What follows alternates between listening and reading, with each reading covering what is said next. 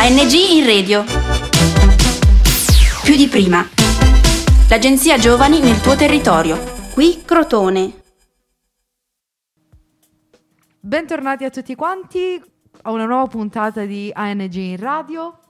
Il tema di oggi è la famiglia e abbiamo un ospite speciale che sono molto contenta di presentare. Abbiamo Silvio Cilento, presidente dell'Arcigay di Cosenza. Silvio, grazie per la tua presenza. Grazie a voi, ciao a tutti e a tutti e bentornati, che dire, è un piacere stare qui con voi e grazie per questo fantastico e meraviglioso invito. Allora, io uh, sono Roberta e qua al mio fianco c'è Francesca. E allora, visto che eh, parliamo di famiglia, io partirei subito con la prima domanda che eh, secondo me è più una, una curiosità che ci siamo, ci siamo poste io e Francesca. Eh, parlando di famiglia, volevamo chiederti come è cambiata la famiglia ed in particolare quella omogenitoriale secondo te. Ok, uh, come è cambiata la famiglia?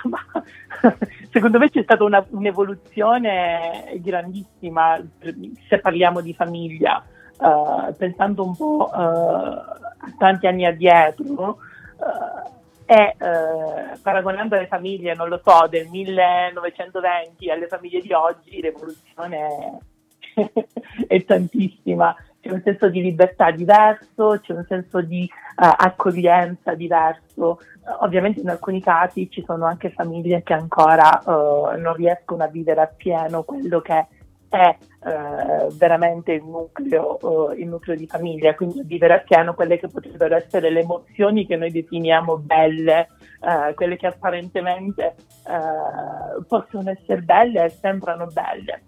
Eh, diciamo che secondo me ultimamente, mm, parlo degli ultimi 5-6 anni, sì, probabilmente sì, gli ultimi 5-6 anni, le famiglie si sono un po' evolute, sono diventate eh, molto, più, eh, molto più frenetiche, eh, molto meno legate. Uh, probabilmente questa cosa è dovuta anche al fatto che ci spostiamo moltissimo, che da un punto di vista digitale ci siamo evoluti pure, uh, quindi in alcuni momenti anziché tornare a casa, se io non so, studio, lavoro fuori, anziché tornare a casa adesso preferisco fare la videochiamata. Parlando prima della pandemia, adesso siamo obbligati a fare le videochiamate in pandemia, ma magari prima,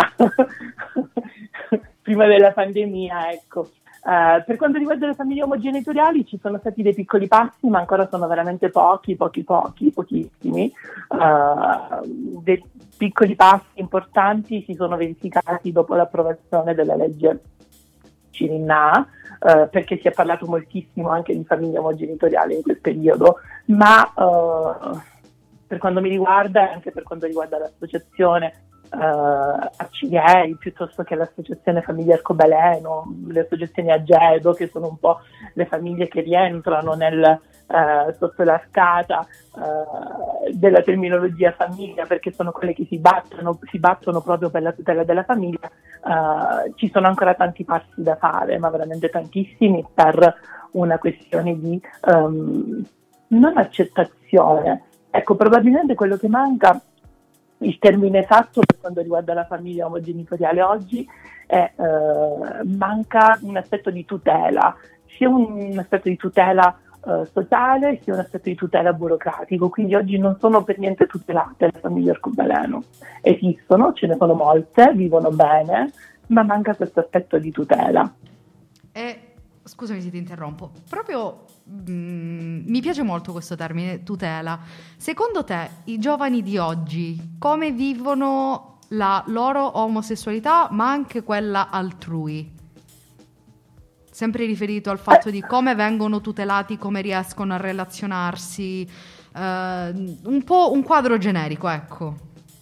Ok, diciamo che le nuove generazioni, i giovanissimi, quindi parliamo 16, dai 16 anni in su ai 20-25, eh, le ultime generazioni sono molto più fluide rispetto alla mia, che è una vecchia generazione, ho solo 30 anni, appartengo alla generazione un po' precedente a questa. Un giovincello a 30 anni, ricordo. Non che io, cioè, siamo tutti giovincelli, anche Melania, cioè voglio dire, un po' più di anni, però giovincella nell'anima.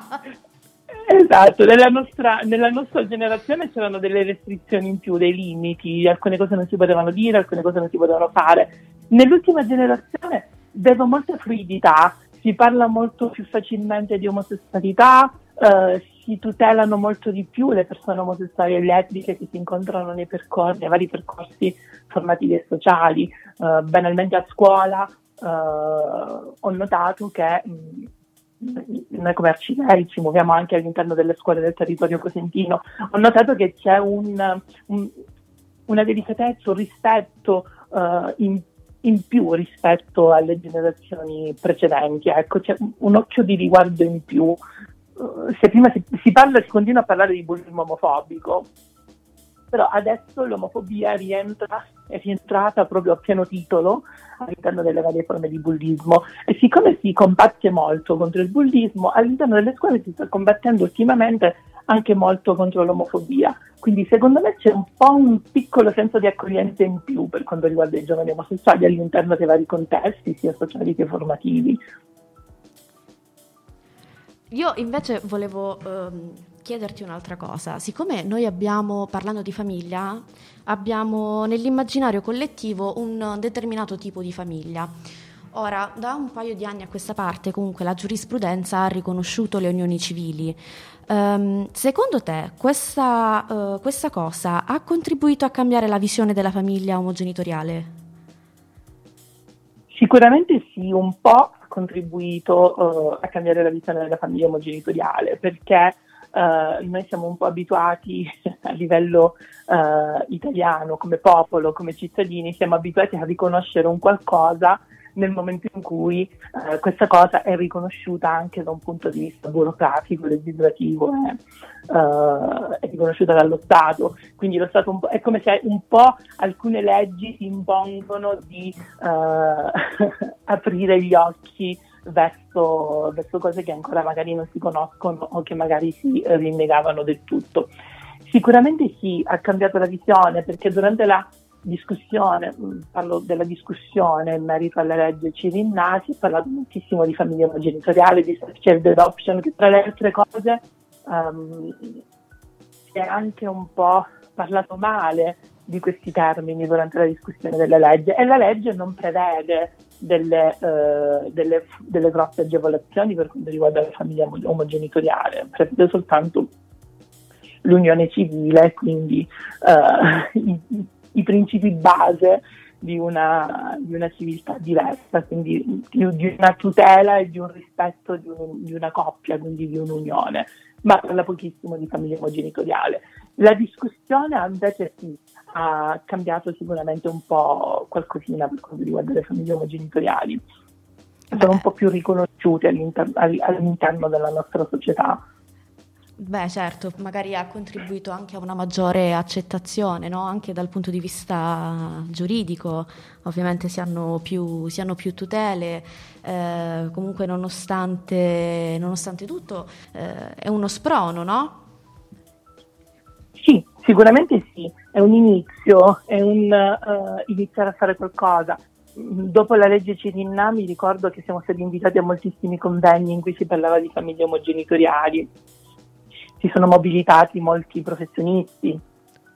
In Calabria, per esempio, l'albo degli assistenti sociali, uh, l'ordine degli assistenti sociali, l'ordine degli psicologi hanno fatto diversi, diversi momenti formativi per uh, questi professionisti proprio sui temi legati all'omogenitorialità.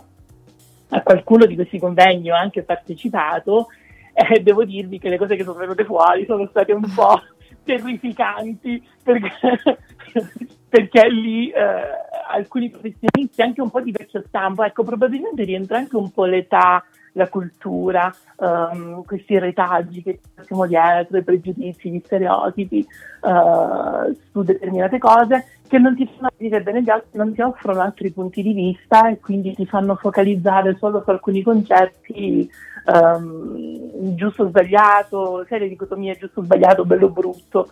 Quindi alcune cose sono brutte, alcune cose sono belle. Parlo di famiglia, la famiglia è bella, però se parlo di famiglia gay, se parlo di gay, se parlo di lesbiche, non è più bella nemmeno la famiglia. Quindi sono un po' questi retaggi che andrebbero sdoganati anche da un punto di vista lavorativo, formativo, di, uh, di consulenza. Noi speriamo di, nel nostro piccolo, vogliamo portare appunto questo messaggio cercando di abbattere quante più barriere possibili, però tu um, parlando appunto di, di, queste problematiche alle quali queste persone vanno comunque continuamente incontro, come fanno loro ad affrontare queste paure, questi problemi? Cioè dove trovano la forza oppure come fanno a non lasciarsi abbattere e ad andare avanti? Eh, questa è una domandona. Vabbè, allora... Magari il fatto che comunque siate nella, in un'associazione insieme, magari questo aiuta a condividere i timori comuni? Sì, non tutti però facciamo, cioè nel senso non tutte le famiglie omogenitoriali riescono ad avvicinarsi alle associazioni. Uh, qui da noi ci sono soltanto le arcigay, c'è solo qualche referente delle famiglie che a livello nazionale si occupano di tutela delle famiglie arcobaleno. Mm, Famiglia Arcobaleno appunto è un'associazione di genitori omosessuali, eh, ce ne sono altre, c'è Agedo che è una, un'associazione fatta da genitori, eh, sono persone con figli omosessuali, quindi non sono famiglie omogenitoriali. Quindi sono un po' queste le grandi, le grandi associazioni che si occupano di questo tema.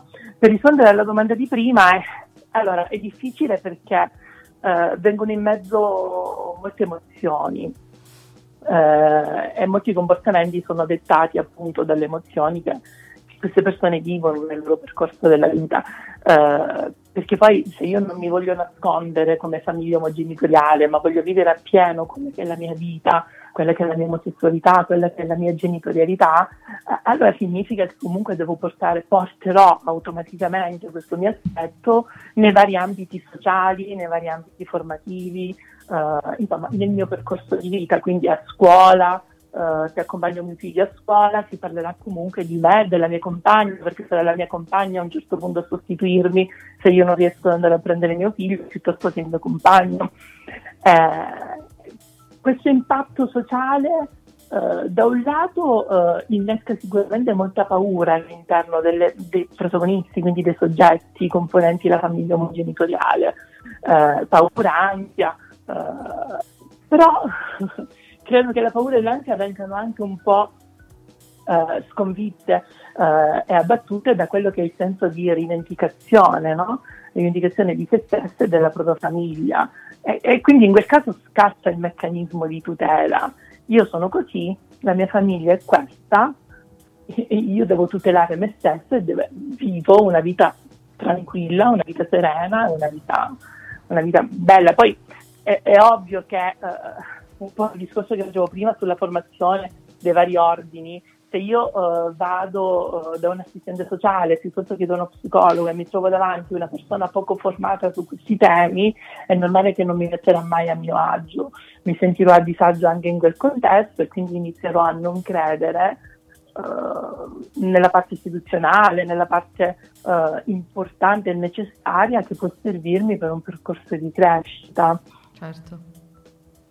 Ok, non, non so, io prenoto magari uh, le, le prove, ti faccio un esempio proprio stupido, mio figlio è allergico, deve fare le prove di allergia, ora non ricordo più come si chiamano, deve, fare, um, deve monitorare le sue allergie, andiamo in ambulatorio uh, piuttosto che in un centro, mi ritrovo davanti alla reception um, un, una persona, una receptionist che nel momento in cui mi va a prenotare eh, siamo là davanti io, il mio compagno e mio figlio, eh, dice chi è il padre, oppure vengono fuori quelle battute, chi è la madre e la madre dov'è? E sono quelle battute che poi ti feriscono e ti certo. buttano un po' giù, cioè, sono de- delle coltellate, dei pugni allo stomaco che magari in quel caso fai anche fatica ad accettare questa cosa, però è la consapevolezza che davanti hai una persona non, poco formata, uh, una persona ignorante che magari non conosce determinate cose, una persona che magari non ha avuto la possibilità di formarsi su alcuni temi o di confrontarsi con determinate situazioni. Quindi provi anche un po' un senso di pietà. Certo. Eh, e, e, lì non sai come comportarsi, cioè, la, la reazione istintiva essendo esseri umani, è quella di dire ma vai. Certo, quello... ecco. Ci vorrebbe un po' di tatto nella vita, a prescindere da qualsiasi ecco, esatto. tipo di situazione. Esatto, però un po' per come sono fatto io mi metterei lì a parlare, a spiegare, a dire, guarda che non è così, guarda che le famiglie omogenitoriali, a, a consigliare qualche sito internet, qualche libro, poi, poi, dipende anche un po' dalle persone, dalle persone, ma devo dire che qui in Calabria eh, la situazione non è semplicissima in alcuni contesti, parlo proprio dell'introterra delle nostre province, ma eh, in altri contesti abbiamo delle famiglie omogenitoriali che vivono bene, vivono bene, sono felici, i bambini soprattutto sono, sono felicissimi e vivono veramente in una famiglia ricca e piena di amore. Con gli alti e bassi, eh, perché quando parliamo di una famiglia omogenitoriale non parliamo di una famiglia idilliaca dove nessuno litiga, dove nessuno piange, dove nessuno si arrabbia. Parliamo di una famiglia. Certo. Come nella mia famiglia litigo, mando a coltello mio padre, chiudo la porta e sbatto la porta, anche in una famiglia omogenitoriale succedono queste stesse dinamiche perché non sono famiglie aliene che vivono con metodologie diverse. Ma io penso che, ehm, per ricollegarmi a una cosa che hai detto prima, proprio la, la, cosa che manca, che magari può generare tutte queste incomprensioni, questi malintesi, è proprio la mancanza di, di conoscenza, di sapere legata alla voglia di conoscere e sapere. Penso che sia proprio questo uno dei problemi alla base. E poi quindi da questo scaturiscono tutti gli stereotipi, tutti i luoghi comuni e, e via dicendo. Ma una volta in cui una persona decide di informarsi perché proprio vuole conoscere e sapere anche come funzionano determinate cose, no? Allora lì poi magari la situazione cambia. Certo, se dobbiamo prendere i piatti della bilancia, eh, inutile dire che magari quelli che credono più ai luoghi comuni sono molti di più rispetto a quelli che tendono a informarsi, però diciamo che la battaglia portata avanti soprattutto da te e da tutti quelli che eh, vogliono cambiare le carte in tavola Spero che sia breve, nel senso spero che molte persone cambino la loro opinione il più presto possibile per quanto riguarda la, la conoscenza, però eh, ciò che fate è una cosa veramente lodevole, ci tenevo a, a dirtelo e ci tenevo anche a ringraziarti molto per il tempo che ci hai dedicato. Grazie, grazie a voi. È, lodevole quello che state facendo voi perché riuscirei, riusciamo in questo modo a portare il nostro messaggio, che è anche il vostro messaggio, a una comunità eh, più ampia, eh, a riportarlo in modo semplice eh, a una fetta della popolazione del territorio calabrese che magari non riusciamo a, raggiungere noi. Io certo. dico sempre, sì, hai ragione, mm, hai perfettamente ragione quando dici che la conoscenza può aiutare a sdoganare dei pregiudizi e degli stereotipi. Ad esempio, per quanto riguarda l'omogenitorialità, c'è un blog eh, che si chiama Papà per scelta, ha anche delle pagine social. Ci sono questi due papà che parlano, uh, mettono praticamente in una stanza virtuale tutte quelle, tutte quelle che sono le, le, dinamiche della loro famiglia. Anche lì, se fai una disamina dei commenti che ricevono, ti rendi conto che alcune persone magari all'inizio criticano l'atteggiamento dei papà, criticano il benessere del bambino, mettono in dubbio il benessere del bambino, criticano quel, il contesto in cui vivono però poi nel corso dei mesi le stesse persone le vedi eh, ricredersi, quindi fanno dei commenti positivi e non più negativi. Sono moltissimi i commenti negativi che ricevono questi due genitori all'interno del loro blog, però loro lo fanno per una questione di sensibilizzazione e di informazione. Consiglio di seguirlo perché è molto utile. Noi Ma speriamo di essere riuscite in questo, in questo, che era anche il nostro, il nostro intento almeno ehm, anche se il tempo è poco, eh, speriamo comunque eh, di essere state utili a qualcosa. E, ehm, è stato per noi comunque un onore conoscerti, anche perché ci eravamo già conosciuti e sei simpaticissimo. eh, se, che, eh, non ci conosciamo, ma eh, sei una persona splendida. Eh, speriamo eh, di trovare altri, altre occasioni, altre, altri modi per poterci vedere o sentire. E mm, niente, ti, ti ringraziamo per, per il tuo racconto.